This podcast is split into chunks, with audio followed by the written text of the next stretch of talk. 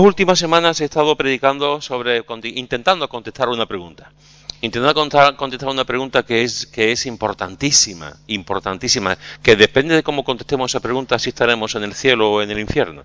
Eh, depende de cómo contestemos esa pregunta, así será también nuestra vida aquí, aquí, en la, en la tierra. Esa pregunta es, ¿quién es Jesús? ¿Quién es Jesús? Eh, y de, y de, Jesús ha dicho tantas cosas. Por cierto, dejarme decirlo, creo que lo he comentado, que es eh, la persona más citada, la persona donde se ha escrito, donde se siguen escribiendo más libros de toda la historia, de toda la historia, más que Napoleón, más que em, em, cualquier rey, más que cualquier eh, persona de la historia, el que, del que se escribe más, del que se habla más, eh, sigue siendo eh, Jesús. Y en este caso concreto es muy importante que podamos ver lo que de forma, de forma mm, digamos, sencilla y somera, quién es Jesús, porque mm, mucho va a depender de la respuesta que tengamos a nuestra manera de vivir acerca, acerca de Jesús. Hemos visto hasta ahora que Jesús es el Cordero de Dios que quita el pecado. Hemos visto que Jesús es el único y el único gran maestro de verdad que existe. Hemos visto que Jesús lo sabe todo, absolutamente todo eh, de nosotros. Hemos visto que Jesús es el buen pastor, que lo vimos la semana pasada. Hemos visto que Jesús es el más manso y el humilde de los hombres. Y también hemos visto que Jesús es precioso, precioso. Eh, y una de las cosas que también nos enseñan las escrituras es que Jesús es el que nos hace auténticamente libres. Venid conmigo a Juan capítulo 8, versículo 31 al 36. Juan capítulo 8, versículo 31 al 36. Y mira lo que dice aquí la palabra de Dios. Juan 8, del 31 al 36 dice, dijo entonces Jesús a los judíos que habían creído en él, si vosotros permaneciereis en mi palabra, seréis verdaderamente mis discípulos, y conoceréis la verdad, y la verdad os hará libres. Le respondieron, linaje de Abraham somos, y jamás hemos, hemos sido esclavos de nadie. ¿Cómo dices tú, seréis libres? Jesús le respondió, de cierto, de cierto os digo, que todo aquel que hace pecado esclavo es del pecado. Y el esclavo no queda en la casa para siempre, el Hijo sí queda para siempre. Así que si el Hijo os libertare, seréis verdaderamente libres. Eh, esta es una de las declaraciones más importantes, de, hecho, de las que más se enseñan también.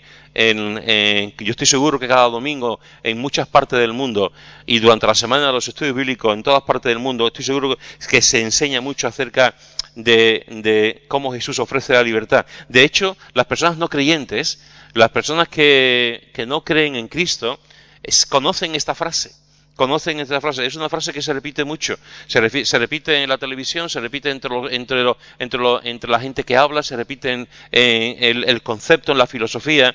Eh, la verdad os hará libre. Lo, que a mí me sorprende muchas veces es que la gente dice que la verdad os hará libre, pero no citan al autor, no citan quién, de quién es, de quién, quién ha dicho esta verdad. La verdad os hará libre, ¿no? y mucha gente lo lleva a su propio terreno. La filosofía os hará libre, el conocimiento os hará libre, el entendimiento os hará libre, una manera de vivir os hará libre, incluso un sistema de comida os hará libre. Eh, pero aquí Jesús no está hablando de eso.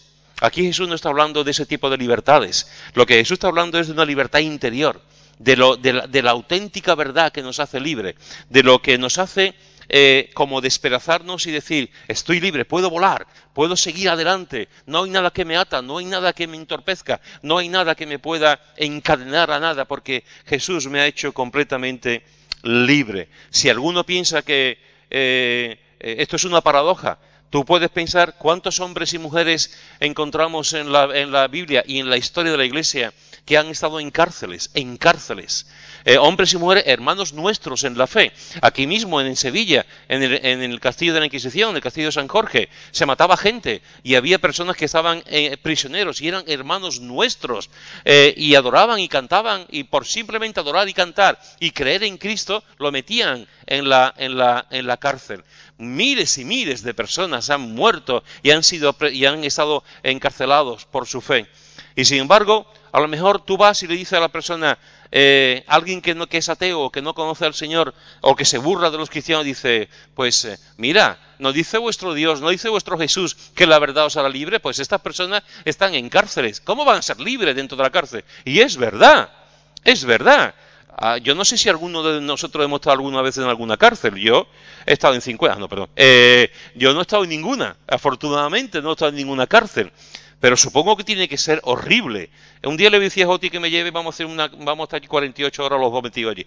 Eh, tiene que ser realmente horrible estar metido en una, en una, en una cárcel sin poder moverte eh, y ahora las cárceles tienen más o menos, pues tienen su televisor, tienen, pero antiguamente en las cárceles había piojos, había ratas, eh, las, necesidades las hacía delante de la gente, eh, las camas eran de paja, eran horribles, eran horribles las cárceles.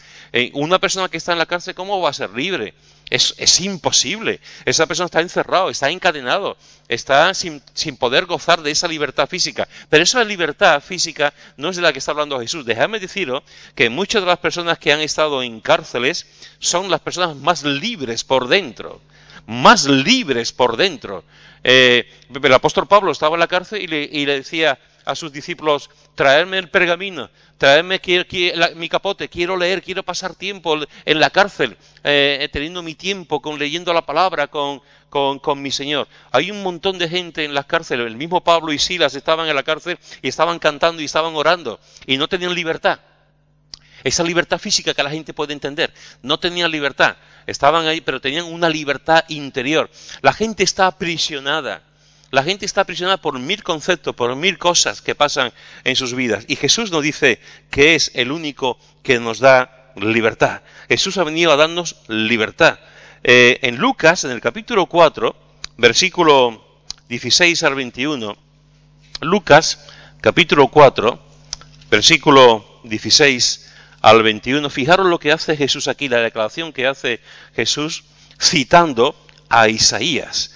Eh, Dice Jesús en Lucas 4, 16 al 21.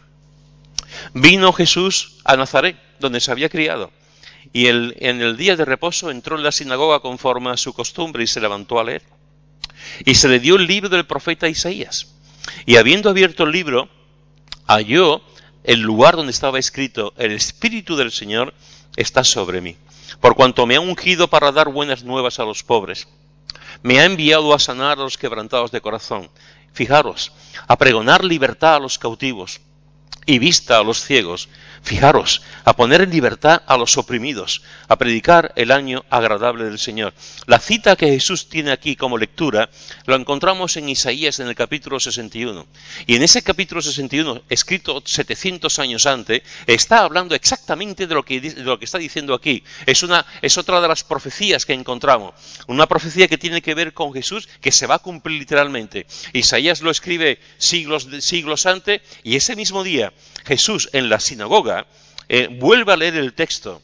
Y, fijaros que vuelve a leer el texto y hoy dice, y dice en el versículo 20, y enrollando el libro lo dio al ministro y se sentó.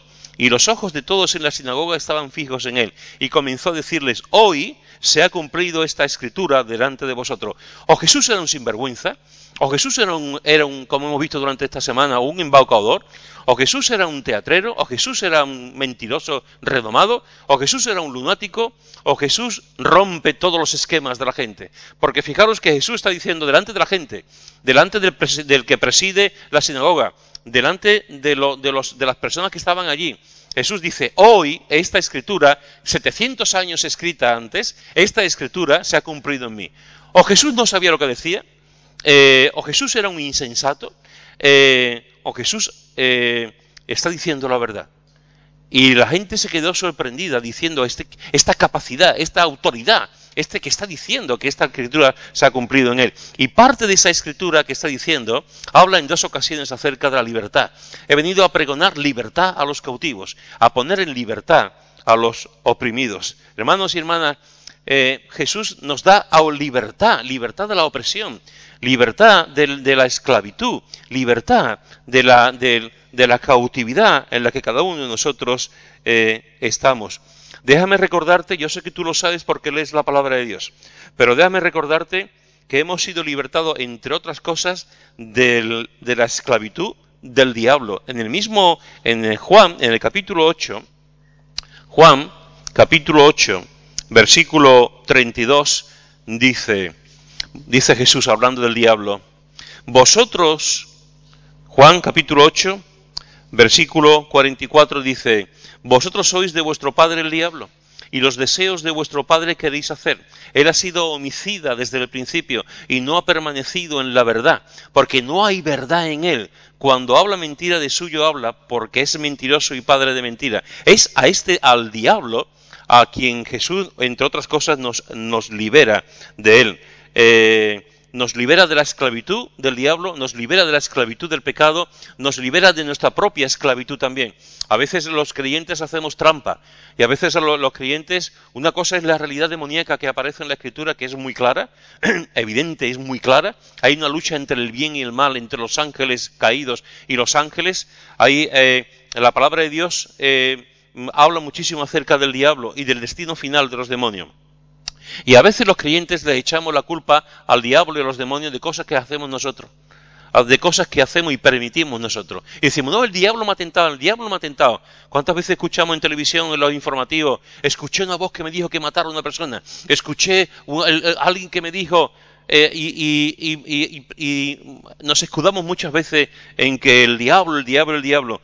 Somos esclavos del diablo, efectivamente. Y hacemos, y muchas veces el diablo nos, nos dice, nos, nos, nos, habla, nos, nos guía a ciertas, a ciertas cosas. Pero también somos esclavos de nosotros mismos. También somos responsables de nuestras propias decisiones. También muchas veces no es ni el diablo, ni la gente, ni la sociedad. Somos nosotros los que permitimos el pecado en nuestra vida. Somos nosotros los que permitimos que las cosas funcionen mal. Somos nosotros los que tomamos las decisiones. Ojo, ¿eh? Los que tomamos las decisiones para bien y para mal. Eh, y Cristo nos ha liberado del, del, del, diablo, Cristo nos ha liberado también de nosotros mismos. Si tú lees el libro de Romanos, el libro de Romanos es una maravilla. Y una de las cosas que encontramos en el libro de, los Romanos es que hemos sido libertados, hermanos, libertados. El Evangelio nos ha libertado del pecado. El Evangelio ha roto todas las ataduras que teníamos. Ya somos completamente libres. No estamos atados a ningún pecado, no estamos atados a ningún sistema que nos separa de dioses. Somos liberados completamente del pecado, somos liberados completamente del poder del diablo y somos liberados completamente también de nosotros mismos. Por eso el apóstol Pablo decía, lo que quiero hacer eh, no lo hago y lo que no quiero hacer, eso hago. Esa es la esclavitud que tenemos. Eso es lo que pasa por dentro. Queremos hacer lo bueno y hacemos lo malo. Queremos vivir santamente y no conseguimos vivir santamente. No queremos mentir y mentimos. Y no queremos, pero lo hacemos. Y Jesús dice, yo he venido aquí no a daros una libertad en una democracia, como monarquía, como república. Yo no he venido, yo no he venido a, dar libertad en el sentido que el ser humano entiende. Yo he venido a dar libertad interior libertad interior. Yo he venido a darte a que vivas libre. Yo no he venido a que, los, a que vivas como los fariseos, que tenían un montón de sistemas, un montón de religiones, un montón de cosas. Yo, yo he venido a darte libertad, libertad en Cristo. Y esa libertad como hemos leído, solamente viene a través de la verdad. Solamente se produce a través de la verdad. Y conoceréis la verdad y la verdad os hará libre. Solamente la verdad nos puede llegar a producir esa libertad. Cuando yo era un chaval, cuando yo era un niño, que empezaba, el tema de las drogas, la marihuana y el hashi, todo eso que se decía, había gente que decía, esto cuando pasen 20 o 25 años se acabará. Ya no habrá drogas, porque el conocimiento hará que no habrá ya, cuando todo el mundo sabe los estragos que... Yo tenía algunos amigos que estaban hechos polvo y tenían 16 años. La mayoría de ellos murieron. Eh, por, por, por, la droga y la gente decía, el, no, cuando pasen 20 años se va a acabar. No, no, no, al revés, cada vez hay más droga, cada vez se vende más droga, cada vez se comercializa más la droga y no es cuestión de conocimiento. Cuando tú eras, cuando era niño, había gente que te que decía, llegará un momento en la aurora del mundo en el que todo el mundo irá al colegio, todo el mundo irá a la universidad y cuando todo el mundo vaya a la universidad y haya educación, ya se acabará el mal y se acabará la pobreza y se acabará porque la educación es el final, la educación es el principio vital para cualquier ser humano. Cuando seamos educados, cuando tengamos educación, educación, cuando, cuando tengamos cultura, la sociedad entera cambiará. ¿Conocemos alguna sociedad hoy en día más, con más cultura que la nuestra? En, la, en toda España, en toda la historia de España, ¿hay, hay, ¿hay alguna vez donde ha habido tanta cultura, tanto entendimiento, tantas universidades, tantos institutos, tanta gente de pobres que han ido a la universidad? Jamás en la vida, jamás en la vida. Eh, la educación que tenemos hoy en día es magnífica. Eh, hay muchísimos sitios que se puede estudiar. ¿Ha cambiado la sociedad? No. ¿Ha cambiado el ser humano? No. Es imposible que el ser humano cambie por dentro, ni por un sistema, ni por una educación, ni porque pensemos que las consecuencias malas se van a acabar. El cambio siempre se produce desde dentro, es lo que dice Jesús. El cambio no se produce desde fuera, que es lo que la sociedad está una vez siempre diciendo. la educación, la cultura, el tabaco pasa, es el mismo ejemplo. ¿Cuántas veces yo he escuchado, no, cuando la gente sepa lo que es el tabaco, se va a dejar de fumar? A veces te ponen los pulmones y salen imágenes de pulmones y tú ves el pulmón y está, el pulmón, te da miedo ver esos pulmones ya carcomidos, manchados, negros, y te da miedo. Pues el, eh, ponen en las cajetillas de tabaco, ponen esto contiene esto, esto contiene lo otro, esto contiene lo otro. O el mundo, la gente sigue fumando. Y cada vez se fuma más. Y cada vez se fuma a más tempranas edades. La gente sigue fumando y aunque saben que es un problema y saben que pueden tener una enfermedad el día de mañana, siguen haciéndolo y siguen vendiéndolo y se sigue permitiendo por muchas cosas que, que se puedan hacer. ¿Sabéis? La gente no va a cambiar por las circunstancias. La gente no va a cambiar por la, por la sociedad. La gente no va a cambiar por la cultura. La gente, ah, o cuando aquellos voceros que decían en la ilustración eh, eh, francesa, o eso, la educación, la gente, la gente no va a cambiar ni porque tengamos un mismo sistema de clase. Hoy si llegamos a un momento en que toda la sociedad sea igual, donde no haya pobres ni ricos y todo el mundo tenga los mismos, los mismos derechos, la misma cosa, eh, ahí está la Unión Soviética. Ahí están la Unión Soviética, ahí está el comunismo, con, con, con, con todas esas situaciones que han vivido y que han pasado y que siguen pasando. El mundo no va a cambiar la sociedad no va a cambiar, ni por sistemas políticos, ni por sistemas económicos, ni por sistemas culturales, no va a cambiar. Lo único que va a cambiar a la persona es por dentro. Y cuando una persona cambia por dentro, es alguien dentro de la sociedad que ha cambiado. Y si hay muchas personas que cambian por dentro, habrá muchas personas que son luces, que son sal en medio de la tierra. Eso es lo que hace Jesús. Jesús viene a darnos un cambio diferente, un cambio por completo. Viene a darnos la libertad la auténtica libertad, la mayor de las libertades, la libertad interior. La libertad interior que nos libra del pecado, que nos libra del, diablo, que nos libra de nosotros mismos, de nuestra propia maldad, la libertad que viene a través de la verdad. Eh, y esa verdad siempre es a través de Cristo. Eh, cuando tú ves a Cristo, hay, para mí hay tres cosas vitales en la persona maravillosa de Jesús, eh, que, que pueda hablar, que pueda decir que esa libertad viene a través de la verdad. Cuando hablamos de la verdad de Cristo, hablamos de la verdad, la verdad de su divinidad. O Cristo es Dios o no es nada, punto. No voy a entrar ahora a... o, Cristo es Dios o Cristo no es nada. Y si Cristo no es Dios, eh, tú y yo somos la gente más tonta del mundo. Eh, porque no, no, nos ha engañado. Nos ha engañado a millones de personas nos ha engañado desde que estuvo aquí en la tierra. Cristo dijo que era Dios. La gente que estaba a su alrededor dijo que era Dios. Cristo anduvo por el agua, sanó a, enfermos, curó a leprosos, levantó los, dio, dio vista a los ciegos. O Cristo era Dios, o Cristo realmente era una persona que tenía mucha magia, muchos trucos, eh, muchas formas de hacer las cosas, pero no era Dios. Si Cristo es Dios, si la verdad de Dios es así, entonces tenemos que decir que Cristo lo que dice es verdad. Si Cristo es Dios, Cristo lo que dice es la verdad. Y una de las cosas que dice la palabra de Dios es que Cristo es verdad en cuanto a su divinidad. Cristo es Dios, hermanos y hermanas. Cristo no es un subalterno de Dios. Cristo no está hecho, no lo ha hecho Dios en un momento dado. Cristo no es eh, eh, el mandado de Dios. Cristo es Dios. En el principio era el verbo y el verbo era con Dios y el verbo era Dios. Yo y el Padre uno somos. Eh, Cristo es Dios. Yo soy desde antes de Abraham. Cristo es Dios. Y entonces cuando él habla de que, de que de la verdad, está hablando de la verdad de su divinidad. No solamente entendemos la verdad de su divinidad, sino que también entendemos la verdad de sus afirmaciones. Cuando Jesús dice, yo soy el camino, la verdad y la vida, está diciendo que solamente hay un camino. Cuando Jesús dice yo soy la resurrección y la vida, está diciendo que solamente hay una resurrección. Cuando Jesús dice yo soy el pan de vida, está diciendo solamente que hay una comida que solamente es agradable, que es el mismo. Jesús está afirmando, yo no soy capaz de decir, yo digo aquí, yo soy el camino, la verdad y la vida, y empezáis todos a reíros. Eh, pero todos a reíros. Eh, yo digo aquí, yo soy la resurrección de la vida y el primero, Luis me dice, oh, ¿cómo está este? Eh, si yo digo ese tipo de afirmaciones, ¿de verdad que alguien se lo va a creer? Nadie tiene esa capacidad. A lo más que llegamos es a decir, sígueme porque yo soy importante, sígueme porque... Pero yo no puedo decir a nadie, eh, voy a morir y voy a resucitar. Bueno, lo puedo decir, pero con el tiempo se demostrará quién lleva razón. yo no puedo decir nada de eso. Yo soy un simple hombre, igual que tú. Pero Jesús tenía sus afirmaciones. Jesús decía las cosas.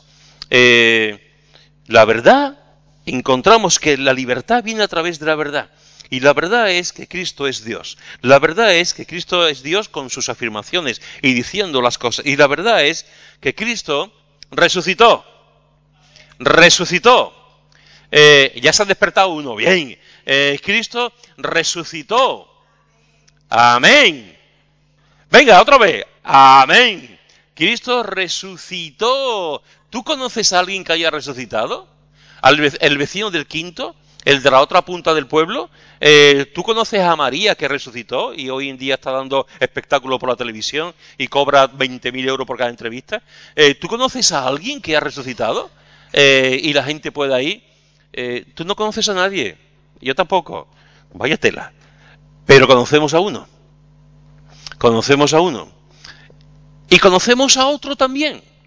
Y conocemos a una, a una y a una cuarta persona. Y si nos vamos al Antiguo Testamento, también conocemos a algunos que también fueron resucitados por el poder de Dios. Pero en este caso concreto que estamos hablando, Cristo resucitó. Resucitó. A mí me encanta. Me encanta. Me encanta porque eh, si yo me hago budista, y sigo los, ocho pasos del budismo, yo seré un buen budista y haré las cosas y al final, después de, eso, de esos ocho, ocho pasos del budismo, me convertiré en nada eh, y, me desharé y, estaré en, lo, más perfecto. Si yo me convierto en, en, un en, el hinduismo, pues eh, eh, bien, y con la, creeré en la reencarnación y tendré cuidado con pisar una hormiga, no vaya a ser que sea mi tío segundo, que, está ahora en hormiga, y, tendré que tener mucho cuidado con la, con la reencarnación o tal. Si yo me hago de cualquier mormón, eh, testigo de Jehová, bien, cualquier cosa, pero, ¿sabéis?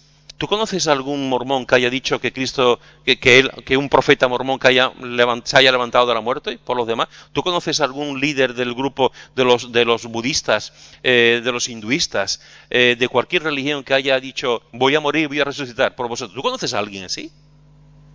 ¿Dónde está Napoleón? Muerto.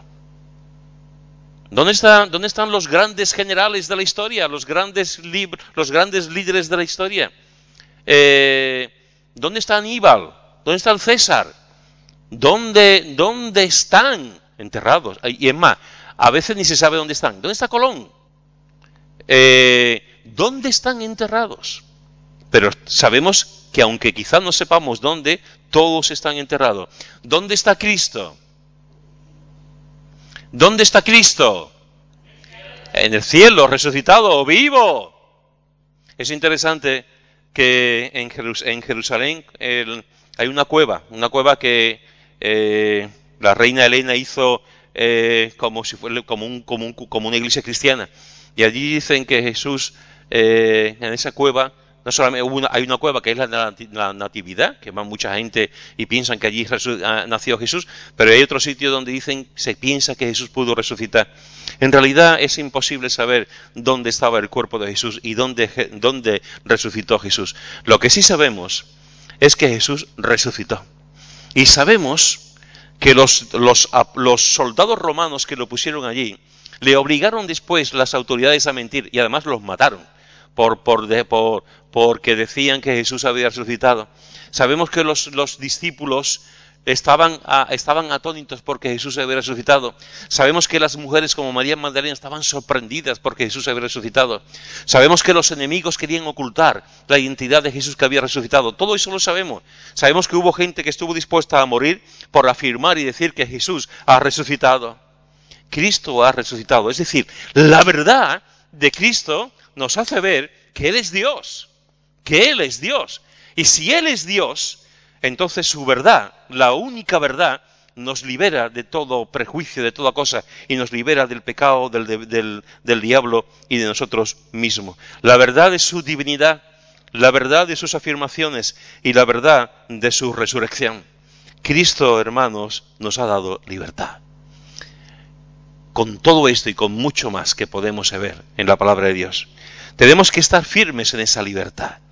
Es interesante que el apóstol Pablo en Gálatas, en el capítulo 5, versículo 1, Gálatas, capítulo 5, versículo, versículo 1 dice, está pues firmes en la libertad con que Cristo nos hizo libres, y no estéis otra vez sujetos al yugo de esclavitud.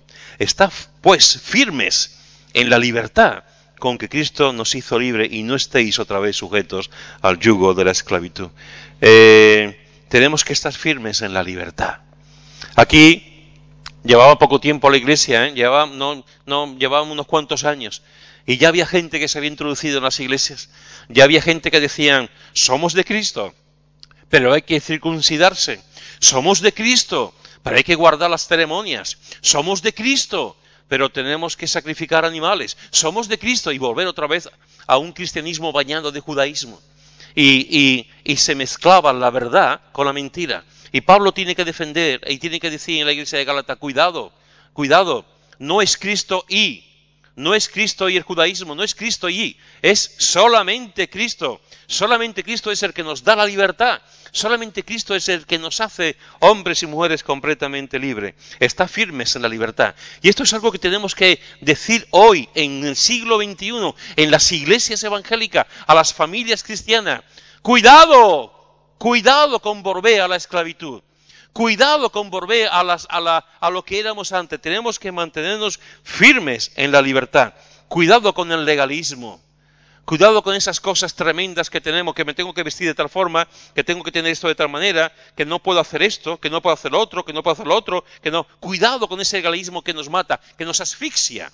Y a veces las iglesias están llenas de gente que están solamente pensando y viviendo el legalismo y no encontramos la libertad. No tenemos libertad en Cristo porque no estamos, no estamos, no vivimos y disfrutamos de esa libertad, sino porque estamos viviendo una condición, una condición de legalismo. Yo me fui de la Iglesia Católica en el momento en que creí en Cristo. No me fui de la Iglesia Católica. Yo creí en Cristo y al creer en Cristo me di cuenta de dónde estaba. Y cuando tú lees la palabra de Dios, tú dices, wow, si la palabra de Dios me dice que soy libre y no tengo que hacer esto, ni tengo que hacer otro, ni tengo que hacer otro, Cristo me ha dado libertad. Yo no quiero vivir en un legalismo que me atenaza, en un legalismo que me mata, en un legalismo que me asusta. Yo no quiero vivir con la gente que diga, es que tú, es que tú tienes que vestirte así, es que tú tienes que leer tal libro, es que tú no puedes comer esto, es que tú, es que tú, es que tú. Yo no quiero eso. Eso, eso, eso, eso mata la vida del espíritu. Eso nos hace hombres y mujeres muy, muy temerosos. Hombres y mujeres que nos acobardamos de cualquier cosa, hombres y mujeres que no disfrutamos del amor de Dios, de la bondad de Dios, de la misericordia de Dios, de Cristo, que no disfrutamos de las cosas buenas que Dios nos da en la vida. Tenemos que estar firmes en la libertad, cuidado con ese legalismo y volver a esos rudimentos del mundo eh, que tanto daño hacen. Tenemos que tener también cuidado con las tradiciones. Hay gente que dice, las iglesias evangélicas no tienen tradiciones. Déjame decirte que es mentira. Que es mentira. Las iglesias evangélicas tienen tradiciones y muchas tradiciones. Muchas tradiciones que no aparecen ni una sola en la escritura. Eh, igual que los fariseos. Los fariseos tenían muchísimas tradiciones, muchísimas cosas, y lo que hacían era entorpecer a la gente, eran, eran, eran ciegos, guías de ciegos. Querían entorpecer, decían a la gente lo que tienen que, lo que tienen que hacer. Señor, yo estoy aquí, Mira este aquí, este pobre aquí tirando el suelo. Yo soy un santo delante tuya. Yo ayuno dos veces a la semana. Oh, Señor. es que como te amo tanto, ayuno dos veces a la semana, doy las ofrendas, oh Señor, la ofrenda a fulanito, a menganito, a tal obra, a tal, al tal rabino le da la ofrenda, oh Señor, yo soy, yo soy, oh Señor. Y, y si tú dices, ¿cómo? ¿Cómo? ¿Cómo?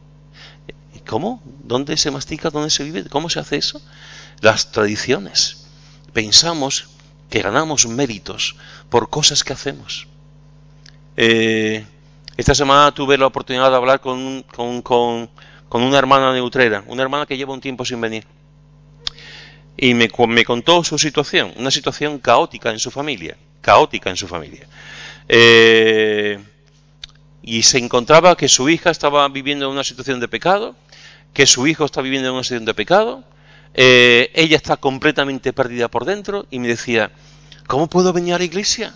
¿Cómo puedo venir a la iglesia cuando mi familia está rota, mi familia está hecha polvo? ¿Cómo puedo venir delante de Dios? ¿Dios me va a escuchar? ¿Dios va a estar conmigo? Y yo, le, y yo le decía, estás confundida, estás confundida. Vivir, vivir en el cristianismo, vivir por Cristo no es por méritos propios. No es porque la familia esté mal, ya no vengo, porque Dios, ¿qué va a pensar Dios de mí? No podemos darle a Dios nada.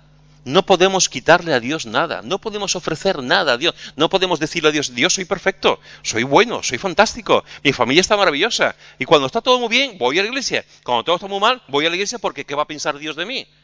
¿Eso qué es lo que es? Eso es pura tradición, eso es puro engaño, eso es creer que con nuestros méritos y nuestra forma de vida vamos a conseguir puntos delante de Dios, como si fuese un combate de boxeo. Vamos a cumplir, vamos a hacer cosas delante de Dios. Somos los miserables los que vamos a Dios. Somos los que estamos perdidos los que vamos a Dios. Somos los que no tenemos nada que ofrecer los que vamos a Dios. Somos los que estamos completamente rotos los que vamos al alfarero para que nos levante. Yo no puedo hacer nada no tengo ningún mérito, no puedo llevar nada delante del trono de Dios. No puedo decir, Señor, mira qué bueno soy, Señor, mira qué esto. No puedo, porque es mentira. Acudimos y, vamos a Cristo cuando tenemos necesidad, y la necesidad siempre está ahí, porque no, el cristianismo no es mérito de nosotros, es mérito de Cristo. Estamos andando en sus caminos por sus méritos. Cristo es suficiente, el único suficiente para darnos vida. Cristo es el que nos marca la pauta. Por Cristo somos salvados, por Cristo somos transformados, por Cristo somos diferentes. Solamente la persona de Cristo. Cuidado con el legalismo, cuidado con las tradiciones, cuidado con la religión.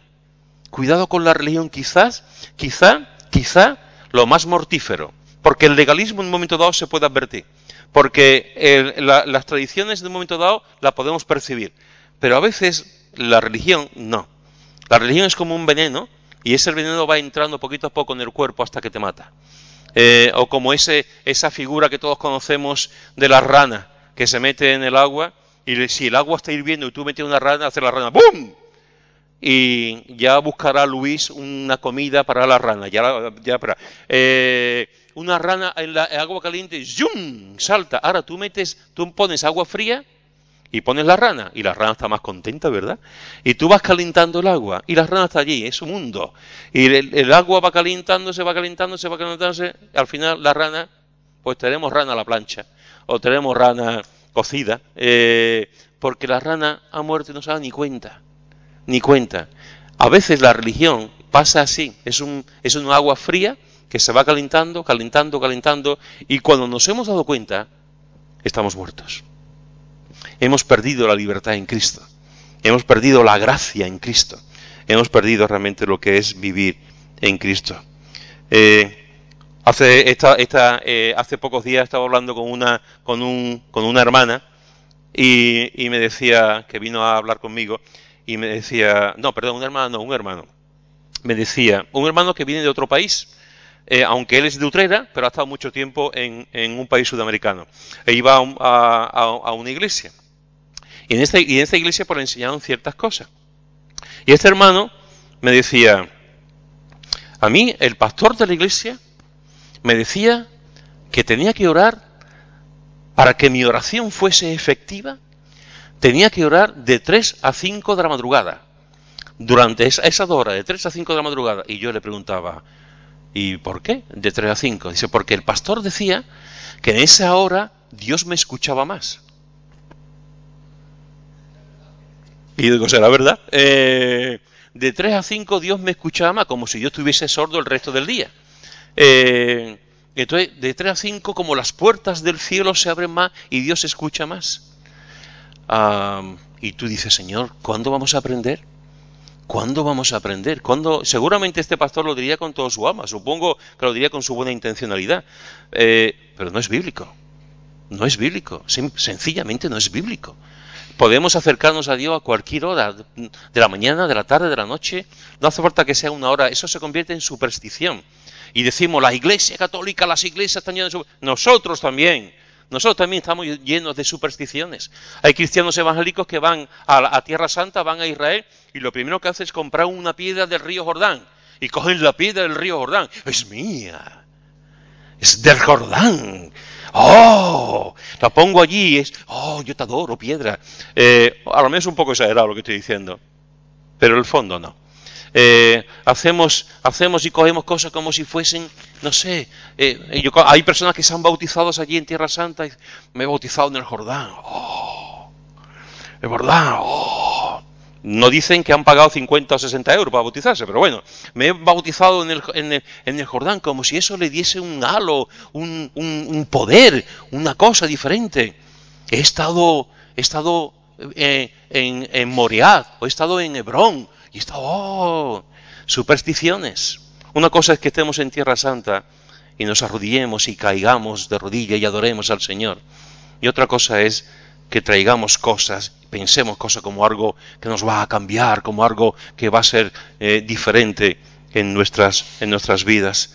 Eh, cuidado con la religión. Estar orando de 3 a 5 de la mañana, ¿es malo? No. Ojalá todo lo que estemos aquí tengamos eh, de 3 a 5, Carlos el primero, de 3 a 5 de la mañana para, para orar.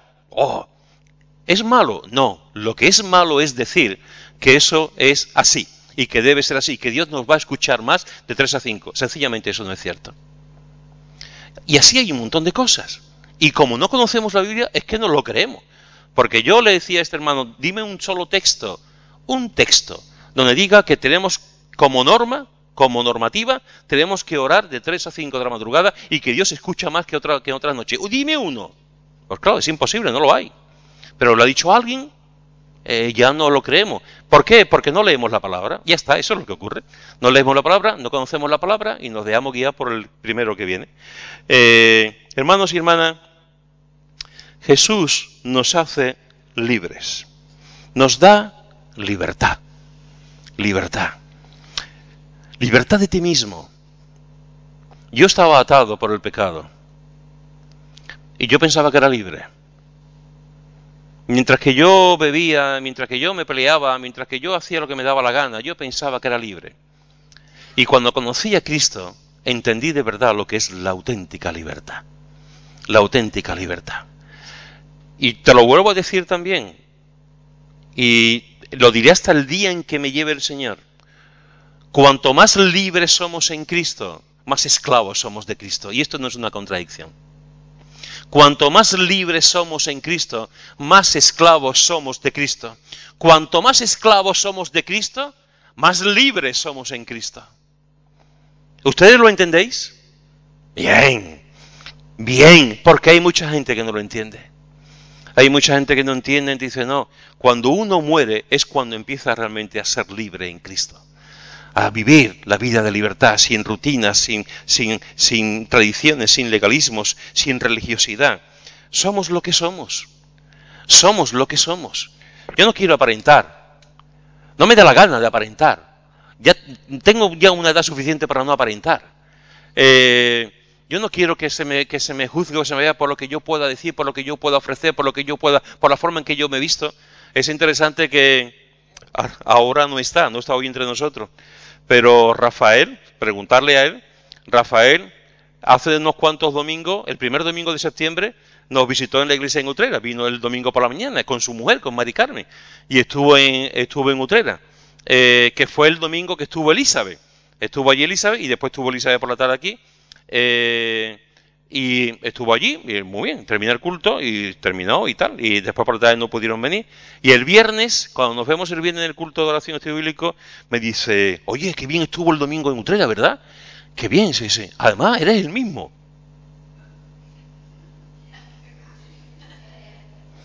Me entró ganas de decirle, perdón, ¿qué me estás diciendo?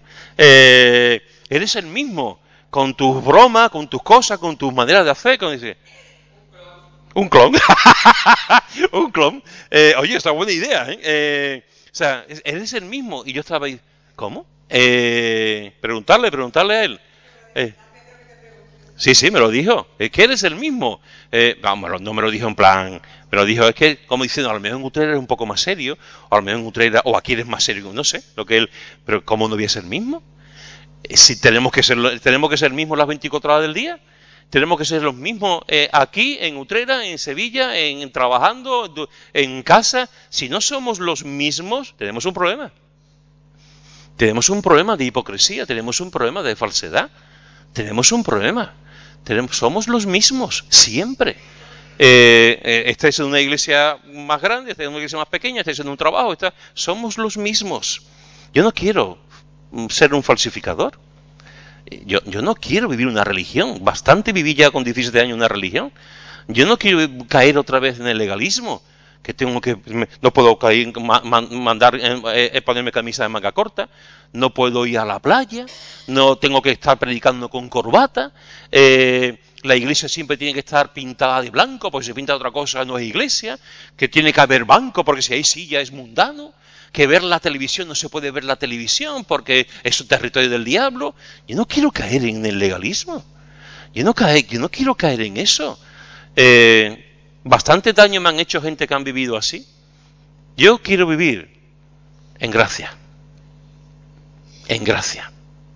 Hace muchos años, él no se acordará, eh, pero mi policía favorito, eh, cuando estaban en la iglesia de la calle de calle Japón, pues eh, en la situación en que estaba, estaban ellos, yo prediqué un día sobre la gracia. Y recuerdo que Joti, cuando terminó el culto, se me vino, me abrazó y me dice, yo supongo que él no se acordará. Él me dijo, cuánto bien, cuánto bien me hace el pensar en la gracia de Dios. Porque lo que hemos vivido nosotros es eso, legalismo, legalismo. Y me dijo él, he leído un, libro sobre la gracia de um, eh, Charles, Charles, Charles Swindle, es eh, eh, Charles Swindle. Dice, es un libro que es una joya. Eh, el despertar de la gracia. Es un si, si no lo tenéis, leerlo. Leerlo. Si podéis conseguirlo, comprarlo. Si yo tengo un ejemplar, si alguien lo quiere, yo por 50 euros te lo dejo prestado. O sea, de verdad, o sea, es un libro maravilloso, un libro que nos habla mucho. Además, en el lenguaje me encanta este predicador. Por cierto, vive en Texas, donde, vive donde vive Mikey y con ochenta y pico de años sigue predicando el hombre eh, y sigue escribiendo libros. Y él, en ese libro y él decía, he leído el libro sobre la gracia y me ha abierto, me, he visto tantas cosas que, no sé si tú te acuerdas, he visto tantas cosas de, de lo que no deberíamos haber vivido nosotros. Por eso estoy diciendo, hermano, que Cristo nos ha dado libertad. La libertad sobre el pecado, la libertad sobre nosotros mismos, la libertad sobre el diablo y la libertad también de las iglesias y los creyentes que viven en legalismo, en tradicionalismo y en religión. Libertad. La libertad comienza escuchando la voz de Dios y obedeciéndole. No hay libertad en Cristo viviendo como a mí me da la gana. Eso es otra cosa. No hay anarquía espiritual. Hay el creyente que cree que es libre en Cristo, vivirá en obediencia a Cristo y será esclavo de Cristo. Maravillosamente esclavo de Cristo. Y siendo el hombre o la mujer más libre del mundo. Así que, hermanos y hermanas, hoy te he dicho quién es Jesús. Yo tenía tres puntos, nada más que me quedan el primero. Bueno, los otros dos lo tendremos la semana que viene. Eh, eh, Jesús es el que nos hace libres. Libres. La pregunta es, Tú eres libre. Tú eres libre. O estás viviendo una religión. Tú eres libre o estás viviendo a tu aire. Tú eres libre o estás viviendo en el legalismo. Tú eres libre y haces lo que te da la gana. ¿Tú eres libre o realmente estás sometido a la autoridad de Cristo? a sus afirmaciones, a su divinidad, a lo que Él es. Porque cuanto más le amamos, más libres somos.